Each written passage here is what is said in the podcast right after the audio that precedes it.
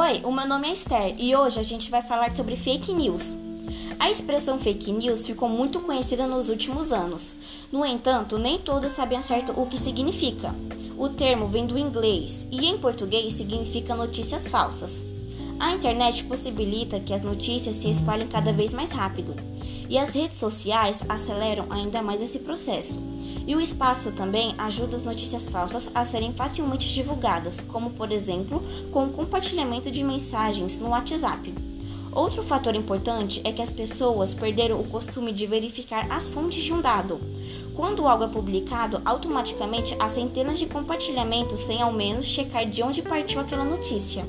Aqui pode surgir uma dúvida: como as fake news são criadas? E bem, existem diferentes formas de se criar uma fake news, desde uma simples publicação nas redes sociais até empresas que são especializadas em viralizar informações falsas.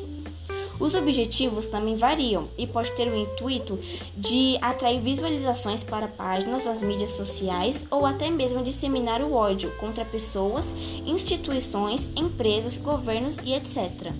Com o impacto cada vez mais das fake news no dia a dia, alguns sites surgiram com o objetivo de verificar as informações.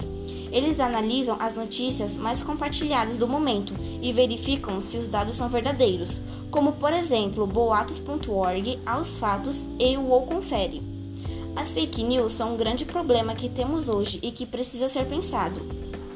É fundamental que existam políticas de conscientização da população para o perigo de replicar as informações falsas e como essas notícias afetam diversos setores. Falar sobre as fake news e seus efeitos é um ponto de partida para uma importante discussão.